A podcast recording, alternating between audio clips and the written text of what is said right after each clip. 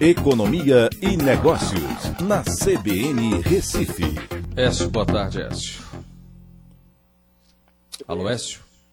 Oi, tá me ouvindo? Agora sim. Tudo bem? Boa tarde. Tudo bom, boa tarde a você, boa tarde aos ouvintes da CBN.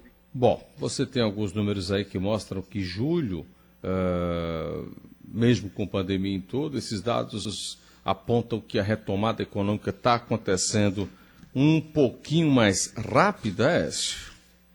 É isso mesmo, Aldo. São vários dados, tá? mas principalmente da indústria e do comércio. É, o setor de serviços ele está recuperando, mas ainda no ritmo mais lento. Tá? Quando a gente é, compara é, os dados, eles mostram essa recuperação que pode ser muito parecida com a recuperação daquela crise lá de 2008 para 2009 e não com a crise agora de 2014 para 2016. Por quê? Porque você tem aí uma queda muito forte que aconteceu e também uma retomada bastante rápida para diversos setores. Tá? Para você ter ideia, é, comparando julho em relação a junho né, de, desse ano, produção de automóveis aumentou 61%, o licenciamento dos automóveis 26%, é, o índice de é, GS1 de atividade industrial subiu 37%. As consultas no SPC, que são indicativo de contratações de crédito, aumentaram 27%. Uma coisa muito importante que é a carta de energia né, contratada lá na ONS, que mostra que as pessoas estão mais ligando o computador, que estão ligando mais máquinas, subiu 4% de um mês para o outro. O índice de varejo ampliado do Cielo está negativo só 12% em relação a março, já teve muito pior que isso. É, e tem aí os índices de confiança que estão todos no campo positivo. Tá? Só o de serviços é que ainda está no nível um pouco mais baixo, mas todos os outros índices estão bastante é, assim, é, acentuados em relação ao mês de junho.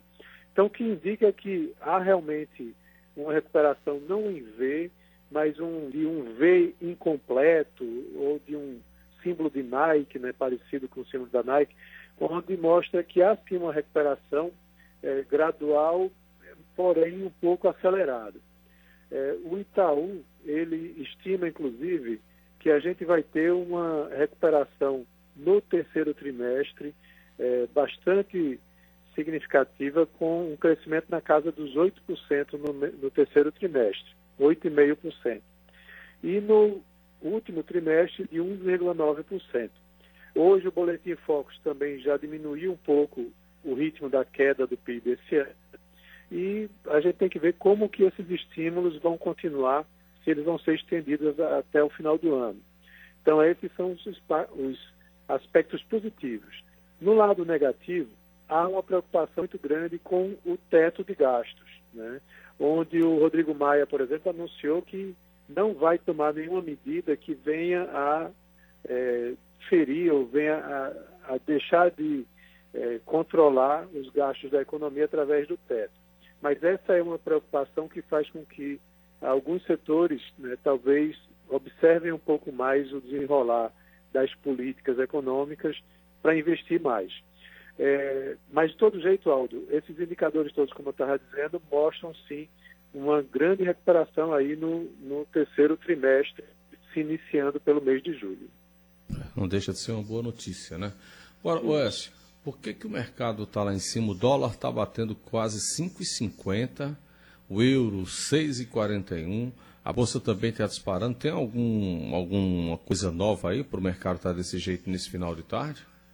Quer dizer, o, o mercado na parte de ações está, ele passou uma parte do dia no negativo, agora está no positivo, né, mas com a subida leve de 0,60.